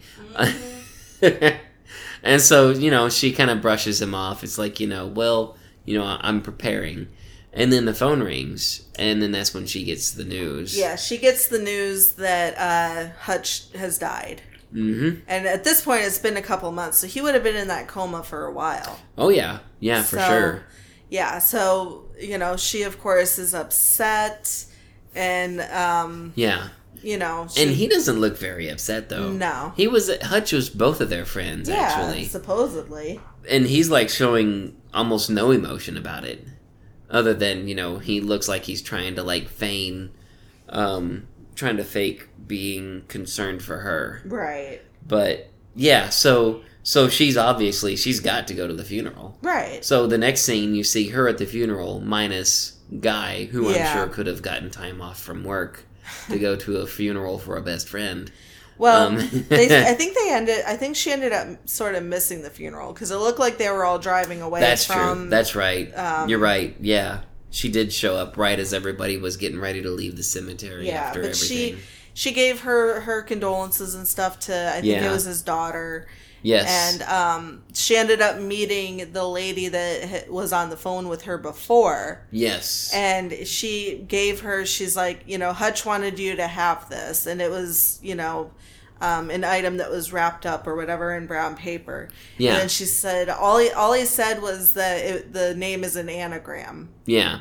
And, and- Rosemary's like the title of the book, and the lady's like, I, I I, assume yeah, I so. I don't know. know. Yeah. She's like, he woke up from the coma just before he died. And he was and he thought it was like the day he was going to meet you. Mm-hmm. And he was just talking nonsense, basically. Like he said, he was delirious. and uh, so, she goes back to her her the apartment, Yep. and uh, of course, you know, here comes Minnie Yep. with the shake. And being nosy as always, she's like, "Oh, did the mail come already?" Because she sees Rosemary holding that package, Right. and uh, gives her the shake. And Minnie says, "Oh, I'll hold that for you." And of course, she can't help herself. Apparently, she's got to look at the friggin' address and everything. She's like, "Oh, you know, the such and such house. I I used to know the people who who lived there before." Um, just kind of making an off the cuff remark like that. Right. And so after she finishes the shake, she takes the the package back from Minnie Yep. and uh, Opens it up Open- and it's yep. a book. hmm And it's something about witches. I don't Yeah, the remember title, is All Them Witches. Yeah. I don't know if that's a real book or not. I, I forgot to do some research on Yeah, that. Yeah, it doesn't matter much. Yeah, that's but true. so she you know is of course looking through this book um and the important part of the book Yeah, he's earmarked. Yeah, what he wants to be to looked look at at. already. right and so um one of the pages that's marked i think was named adrian Yeah, it was the the chapter title was Adrian Marcato, um, and apparently he was the patriarch yeah of the family he was talking about earlier in the film, Mm-hmm. who a bunch of townspeople beat up and nearly killed for being a witch. right and at this point because she's trying to now figure out okay this anagram thing Yeah, So she takes the tiles from Scrabble, dumps them out. First, she spells out the title, and then from there, she's trying to work from the title Right. what this you know possible anagram could be. So she, gets a couple of them and stuff. Yeah, but then she goes back and she's looking at the book, and she notices that the name Stephen. Um, Yeah, it's double underlined. Yeah. There's like a family portrait Right. in the book, and Stephen is double underlined, and she figures, well, this must be important. Well- and that's what she works with. yeah, so she works with the the Stephen and um, that same like last name. Yeah. And what she figures out is that it's an am- anagram for Roman uh, Castevet, Yes. which of course freaks her out. And Oh, yeah. she's looking at the picture, I think, and she can tell, Yeah. like in the eyes and stuff, that that probably that that was Roman. Yep. As like a thirteen year old, Which goes back to Hutch making the comment of, you know, about him having striking eyes. Mm-hmm. right. He Hutch had seen those eyes before somewhere and he couldn't quite figure out where. Right. And apparently he figured out where. Yep. And so I think at this point, Guy comes home. Yeah, guy comes home and she she's got the door chained, which I don't blame her. I mean, I'd Mm-hmm. Be chaining the door. Period. I don't, you know, Right. I, I don't play around. But she she lets Guy in and everything, and at this point, she's trying her best to explain everything, Yeah, including she was talking about how you know oh this Stephen you know was born in eighteen whatever, so that would make him seventy nine now. right. Which is what she's using to prove that, That the two the are the same. person. Yeah, Right. Which makes sense. yeah. So But then he's just he's brushing it off. Mm-hmm. He's like he doesn't believe her. He's like you know, you know he's like this is ridiculous. You know you're you're just Hutch is just he was always full of these silly adventures and and uh you know then she shows him the like you said the name Yeah. and the age. And he's like well you know if if this is even if this is him of course he would change his name. He's you know look at his crazy father. Right. and um, they get into a fight, and Guy is defending, you know, obviously because they're his friends or whatever. He, he's defending them all, and she's she's talking about how you know they're not going to be allowed in the apartment. That she doesn't want them anywhere near the baby because they're just going to steal her baby away. Exactly. She doesn't know the truth yet. Right. She thinks that they're going to take her baby and use it as like a sacrifice or something like that. yeah. Exactly. and he's he kind of he says something interesting. He says, you know, they're a bunch of old people. They they they're not going to hurt anybody. And then she starts talking about how they use like flutes and music and chants and stuff and their rituals and stuff. And then he says something interesting. He says, "Well, Dr. Shand just happens to play the recorder. Does that mean he's one of them too?" it's like, "Okay." Well, I heard that and I'm thinking, who's Dr. Shand? How do you know him? How do you know he plays the recorder? That's true. And does she know him? right. But they leave it at that. Basically he he he storms off and she's you know left alone she's kind of distraught and crying and stuff and it cuts to i guess maybe the next day where rosemary goes to actually dr sapirstein's Yeah. with her suspicions Yep. and he's like brushing her off Mm-hmm. he's like that's ridiculous that's ridiculous i mean in fact roman told me that his father was a what was it coffee trader he I said think so. Yeah.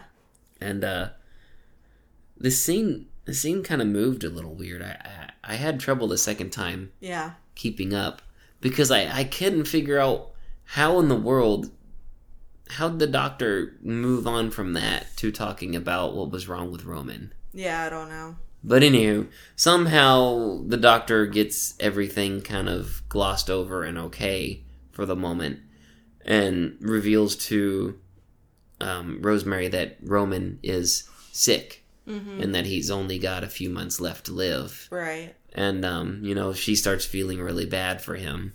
And she's like, you know, well, can you convince him?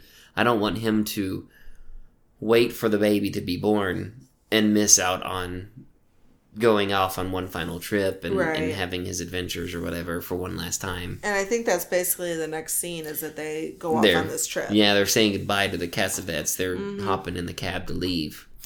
And um after the they say goodbye to them, they drive off and they go to the airport. They go back to the apartment and uh, Rosemary's looking for her book. And Guy tells her that he threw it away. Yeah, he threw it away. Yeah. you dick. Yeah, it's the Hutch gave that to her for one. Well, and that's what she said. Yeah. You know, the, like that was a gift. Yeah, her friend is dead and it was the last thing that she had of his Right. that he gave her. And so it shows her at this point, and she's going to like other bookstores. Yeah, which she's kind of like in a trance, and I don't know if it's maybe because of the pill, because the doctor prescribed some new Oh, meds for her, right. and she had just taken her pill just shortly before all this. Right. And yeah, she's like walking across the street in like a trance-looking thing, Mm-hmm. And like cars are about to hit her Yeah. on all sides, and she doesn't care. Right. And she walks across this storm drain, and she tosses her little good luck charm thingy Yep. into the drain and walks into the bookstore. Excuse me. And then the next scene you see her, she's sitting in a cab Yep. and she's unwrapping the books that she just bought. And of course, she bought them on the subject of witchcraft and Mm-hmm. occult type stuff. And um, she's reading through the books. Excuse me. She's reading through the book and she finds this chapter on, I guess, like spells and stuff they can do. Yeah. And it's talking about how they can blind or even kill people Yep. um, and but all they need is like a personal object of the person's or whatever, Right. And that gives her the idea to call The, the, actor. guy. Yeah, Yep. The actor that went blind out of nowhere. yeah, So yeah, so she uh, calls him and you know asks how he's doing, and Mm-hmm. of course he you know is like, well, not great. I'm blind. I Talk- mean, yeah. you know, basically. What can I tell you? talking about how how many like glasses he's knocked over. Yeah. you know that kind of stuff. Right. And she asks about a tie. yeah, she's like, you know, have you, are you missing anything? Or or she says, I think uh, we have something, or Guy has something of yours here. And at first he's like, you know, did he steal from me? Right. But then he realizes, oh no, you know, we traded ties on Yep. such and such day when we were out for drinks. Right. And so having this whole conversation now confirms for her, Yes. like, oh shit. Even guys in on it. Mm-hmm. Yeah. And um, after she she's kind of now suspicious of her husband too. Uh, everything's kind of been confirmed. She decides that she's gonna just run off. She grabs her money, she grabs her purse, all her belongings. She grabs her suitcase, and she the first place she decides to go to is Doctor Sapirstein's office. Yeah. because she wants to, I guess, maybe deliver the baby and then run away Well, or something like that. Maybe. I thought she was gonna she was gonna try and deliver it at the other doctors and not Sapirstein. well, after well, first she got went to the Sapirstein's office Okay. and she wanted to speak to him, and you know the nurse, the the lady at the front desk is you know like, well, he can work you in, and then they kind of she Rosemary and the lady at the front desk start talking, Mm-hmm. and. You know, she makes a remark about something, Oh, about a the smell of rosemary. Yes, that's right. Yeah. and she's like, "Oh, you know, it I'm- was just this charm that I wore, but I threw it away." And uh, then the lady at the front desk is like, "Well, That's maybe I right. convinced Doctor Sapirstein to throw away his aftershave because Yep. he smells the same way." Yep. And, then that, like, she's like, "Oh, great, he's one of them too." Mm-hmm. And so I think from there, that's whenever she goes to the payphone and Yeah. she calls the other doctor, Yep. other doctor's office, and they have to. She has to like leave a message or whatever. Yeah. You know, basically saying, uh, "Call me back." Right, call me back at this payphone. Mm-hmm. And uh, a little bit of time goes by, some tense moments because this lady wants to use the deal. Yeah. But then finally, the doctor calls back, and she convinces him after she kind of like really lays it on. She's like, you know, first she sounds crazy. Mm-hmm. Yeah, she because she's talking about conspiracies and this, that, and the other. Right.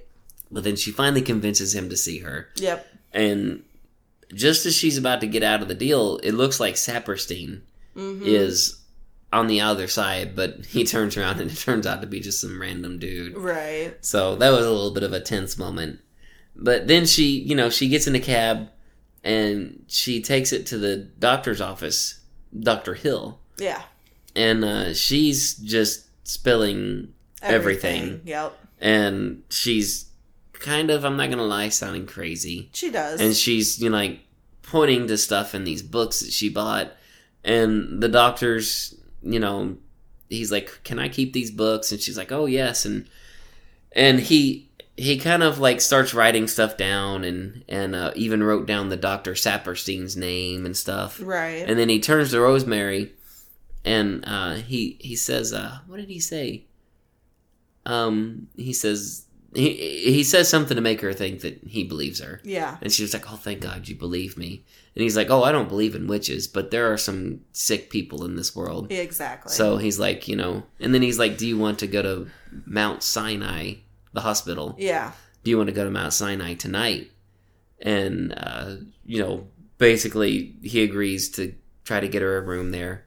Puts her in the back in one of his exam rooms, and she lays down. You know, all is good, all is well. It's safe. She's finally safe Right. and she decides to take a nap.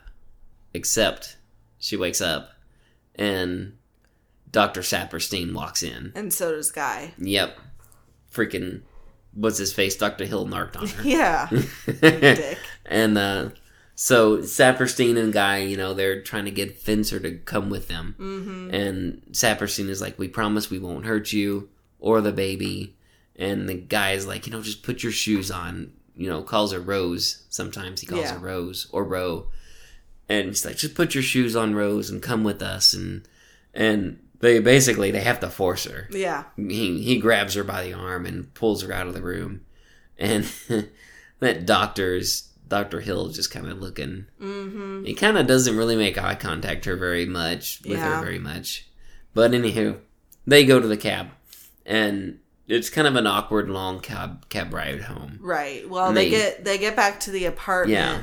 And this is where she runs, gets into the elevator, and actually um, uses the elevator herself. Yeah, she like makes a distraction and throws all. She actually throws her money on the ground. That's right. and everybody's bent over picking it up for her, and that's when she runs. hops in the elevator. Yeah. And they're all like yelling, you know, yelling at her and stuff. Yeah, and stop, she, stop, stop. Yeah. Yeah, So she gets, you know, back up to the apartment and, you know, the guys are right behind her. And so she's, you know, trying to hold the door uh, Yeah. shut.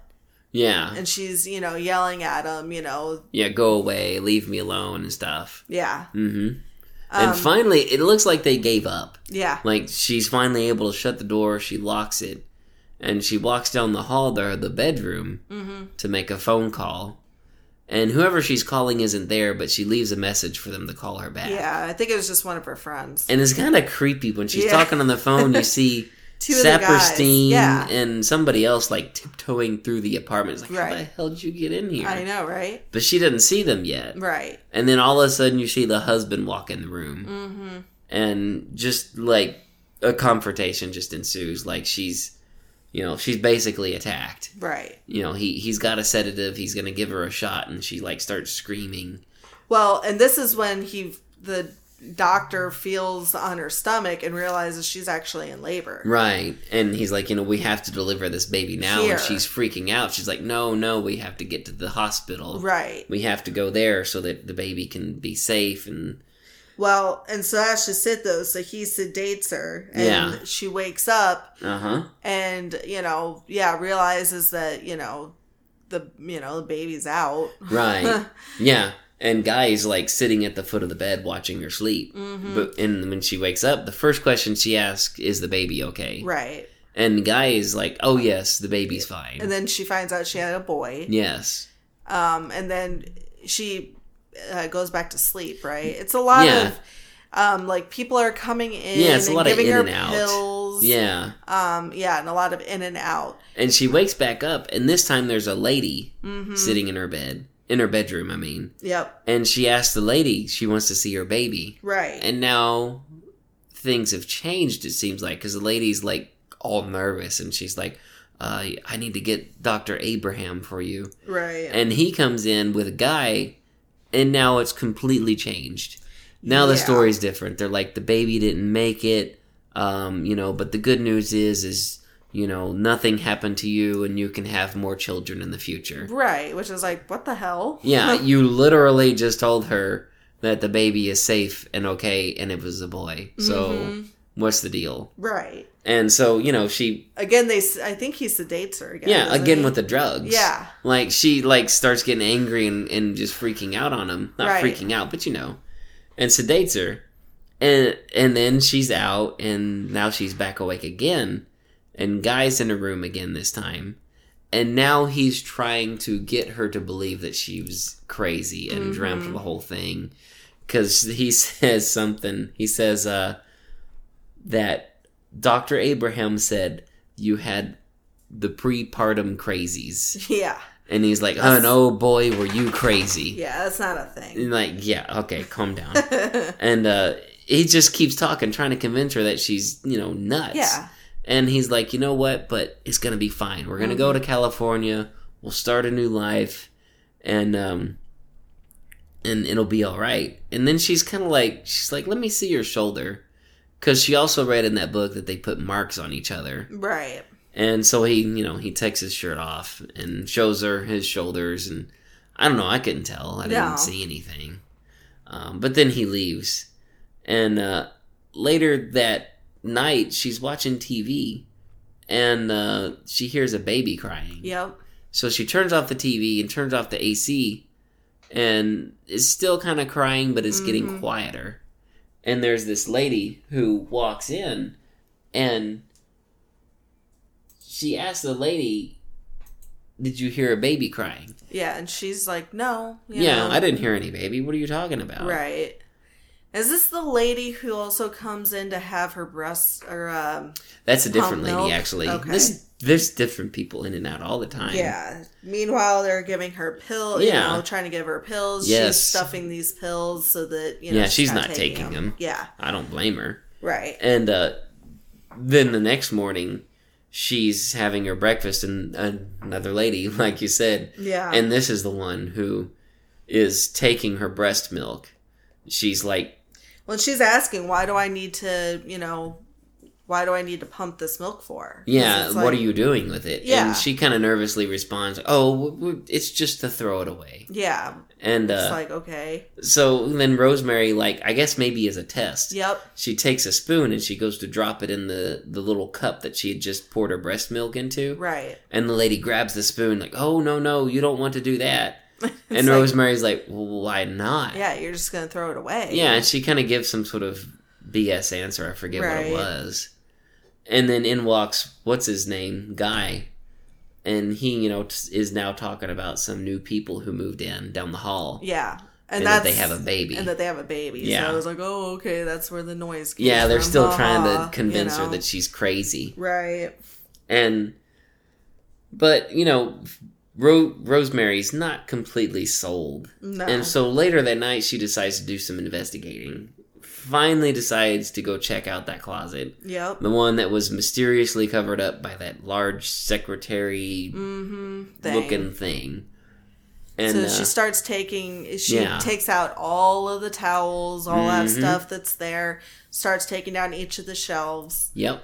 Um, does she have a knife at this point? Not yet. After she does all that, and I can't remember if she pulls any paper out, like wallpaper, but she finds out that there's like it's actually a door in the Yeah. back of that thing Exactly. because she can see the keyhole and the doorknob. Yep. Um, and uh, so then she decides she's gonna go to the kitchen, and this is where she gets that knife because Mm-hmm. I guess she uses it to pick the lock. I thought she was something? just gonna use it as like a weapon if she, you know. Uh, that's true. Yeah, but while she goes to get the knife, she notices that the front door to the apartment is opening, Mm-hmm. and she hides. And for some reason, Guy comes in, right. and he comes in for a bucket and ice, Yep. and leaves. And then after he leaves, then yeah, she goes to the that door in the closet, and she gets the door open, and then it's a totally different. It's actually the Castevet's apartment, Yeah. and Now then she, sees all the pictures though that were that were there before. yeah that she didn't see And the first painting down. she sees is this picture of a house that's on fire. on fire. Yep. Which kind of not kind of, which actually plays into her dream that she had. yep. The in her dream that she had during the rape scene was like out of a window she could see a house burning, Yep. which must have been that painting that she saw when they were like dragging her through their apartment. And then, you know, she sees a couple more little weird paintings and stuff. And then she walks into the great big study area, and there's everybody there.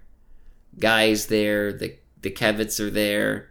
Um, there's the two ladies that have been helping her, Yep. and a bunch of other people she doesn't know. Right. And then they see her standing there with a knife in her hand, and the room just goes silent. And then I guy locks eyes with her, and he gets up, and he's you know got this look on his face, and his body language is like, "Oh God, I've Yeah. I've just been caught." Mm-hmm. Um, and a delayed reaction from some chick way up in the front of the room screams. Yeah. It's like now you're screaming. Yeah, You saw her for like a full minute, maybe, Yeah, with a knife. and now you scream right. and uh she's just she sees a whole bunch of stuff that now is like clicking in her head probably from the dream she had when she was Mm-hmm. Being raped and then she sees this black cradle Yep. Did you notice the crucifix was hanging down? i did well i actually it took me a bit minute to notice that Yeah. i did notice that though But yeah, so she notices, yeah, that there's, you know, she walks over, um, looks at the baby yeah and screams. yeah she's like you know what did you do to his face what Yeah. did you do to his face What did you do to his eyes? yeah And, you know, he, they're like, well, he has his father's eyes. Yeah, and she looks at Guy and she's like, "No, he doesn't. No, Guy he is doesn't. her, his father." Yeah. And you know, he's like, "You know, no, you know, Guy is not his father." And right. That's when she he says that you know the devil's his father. Yep. Um, and and she kind of like she she backs off now. She kind of backs off to a corner of a room Well, near she's a chair. freaking out, obviously. and she drops the knife and the knife the knife sticks in the floor and here comes minnie her concern is her floor she picks up the knife and like does a little squeaky rubby number with her finger to get the little mark out Right. and this is when and i really don't want to like cover too much of this to be honest with you. Yeah. this is when it all starts coming together though where the whole thing the whole plot is revealed. And um they're they're you know roman is saying you know he's you know his father is not guy his father is you know the devil or whatever. And you know he came and had a child with a mortal woman and he's gonna like you know do all this stuff and everybody starts chanting and um she like you know just kind of collapses Yeah. in a chair while they're all chanting and stuff and Is she's this- like you know screaming like no no it can't be true right. and like guy like kind of comes up I love this part. and he's like you know oh you know he he says they they promised me that they wouldn't hurt you and and and you you weren't Yeah. and he's like and if you had miscarried and lost the child, it would have been the same thing anyway. Yeah. And it's like, She just no. well, she just hauls off and yeah, she spit in his face. It's like, well, you know, finally he kind of gets Right? he gets what's coming to him basically and um he gets up after she spits in his eye and she's sitting there trying to like take it all in and here comes roman and he's like you know you don't have to join us but you Be know it's your baby be its mom and she's like i can't be its mother stop trying to make me be its mother right. and he's like, "Well, but aren't you?" And uh, me, I'm thinking, "No, I'm Yeah. gone. Forget you, pal. I'm gonna Exactly. go, you know, see a priest or something and see if there's something I need to do." Right. Well, and it basically okay, so it basically ends with this woman and she's rocking the cradle too hard so the baby is screaming. yeah, And uh um Rosemary is pointing out like, you know, you're you're rocking the the baby too hard. yeah, And this is where uh Roman tells her, you know, to go over there and and rock the baby. right. so she starts rocking, you know, the cradle back and forth, and that's basically how it ends. Yeah, she's just she's gonna be its mom. gently rocking the cradle. the end. Yeah, Very, very weird movie. it it was Good movie, actually. Yeah, I'm I it was it's a good movie because it's got a good you know the act, everybody kind of did a good job Mm-hmm. in the film and I don't know it's got a really interesting story. you want me to uh, do some facts real quick? Yes, I do. All right. So, according to Mia Farrow, uh, the scenes where Rosemary walks in front of traffic were spontaneous and genuine. Roman Polanski is reported to have told her that nobody will hit a pregnant woman. Uh, the scene was successfully shot with Farrow walking into real traffic and Polanski following, operating the handheld camera since he was the only one willing to do it. Roman Polanski sounds nuts. Uh, yeah. Well, obviously because he is um uh We won't get into it, but Yeah. um, he makes good movies, but he doesn't seem like a good person. yeah, definitely not a good person. Um, so let's see. Before the filming of the scene of Rosemary calling Donald Baumgart, uh, the actor in the story who mysteriously goes blind, Mia Farrow did not know who would be speaking the lines. It was that of Tony Curtis, and in the scene, Farrow shows slight confusion, unable to place the voice. Uh, this confusion was exactly the effect director uh, Roman Polanski hoped to capture by having Curtis read the lines. Huh, okay. Um, so apparently we don't ever have to read Rosemary's Baby, um, because Ira Levin felt that uh, this film is the single most faithful adaptation of a novel ever to come out of Hollywood. Really? Yep, William Castle speculated the reasons for this were because it was the first time Roman Polanski had ever adapted another writer's work, unaware he had the freedom to improvise on the book. Oh So- wow. yeah, So he just he stuck to source material, thinking that Mm-hmm. he would be in massive trouble if he did Right. if he deviated.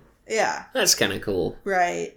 Uh, Mia Farrow actually ate raw liver for a scene in the movie, despite being a vegetarian at the I remember you telling me that. And I was like, that's because I was watching that scene. I'm like, surely that's like something, some sort of gelatin thing. It's got to be fake or cooked liver.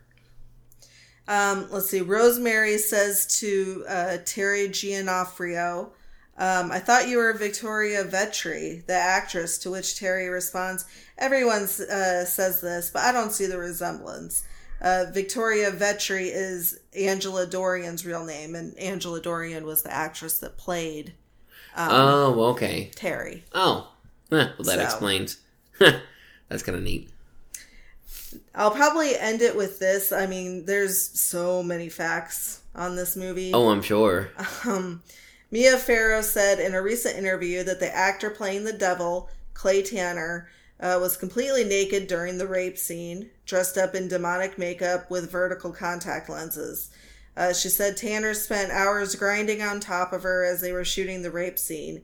After they were done, he got up, shook Mia's hand in a very cordial and businessman type way, and said, Miss Farrow, it was a pleasure working with you. Mia shook his hand back and said, Thank you. He was a very lovely man, she said. Weird. Yeah. Like So, they never showed in the movie like Mm-hmm. anything other than hands and face. So why Well, did the actor need to be naked? I don't know, but I mean, they did show. Well, they showed her kind of, you know. Well, but they did show buff, kind of like but- the grinding anyway. Well, they did show top, that. but But there was nothing. Shown of the That's- male actor, so why did he have to be naked? right, that's a good point. That's weird. So- oh, it's weird. But I yeah, have there's there's Oh, a lot go of ahead, I'm facts. so I have just a small thing. Hopefully, Okay. it's just a small thing. it's about the uh, dream, the first dream Rosemary had okay, with the nuns. Remember, we were like, "This is weird. Yeah. What does this mean?" yeah, Um, and so this is actually some something I, I I stole off the internet, and I wish now I could remember. Uh, oh, now I remember where it was. It's actually right here on the top of the screen grab. Gradesaver.com. Um, don't see the rest of it. Anyway, so it's the analysis of Rosemary's dream sequence. Um, Rosemary's dream sequence is a pivotal omen about later events in the film. In it, Polanski's cinematic aesthetic deliberately jars the viewer by seamlessly combining real and dreamed surfaces within a single frame. Being able to distinguish reality accurately from dream and or performance is one of the film's key themes, eventually brought into a to a horrifying climax in Rosemary's next nightmare. Um, and it starts talking about her dream she's having with the first dream with the nuns and Yeah. the, the masons and all. Basically, the first dream she's having is a mix of what's going on in her apartment at that time and some stuff from her childhood and seeing Terry dead.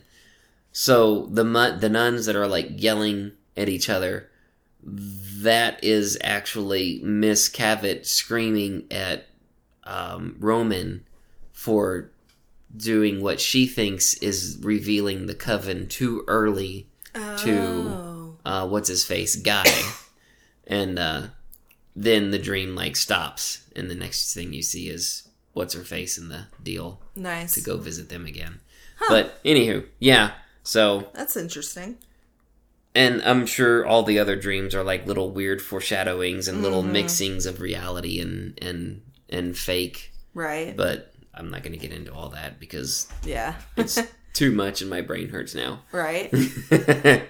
So, um, so what do you want to use to rate this? Uh, mm, I don't know. Uncooked livers. Why not? That's funny. I like that. I'm gonna give it a four and a half. Um, I'll give it. Yeah, I'll give it a four. Why not?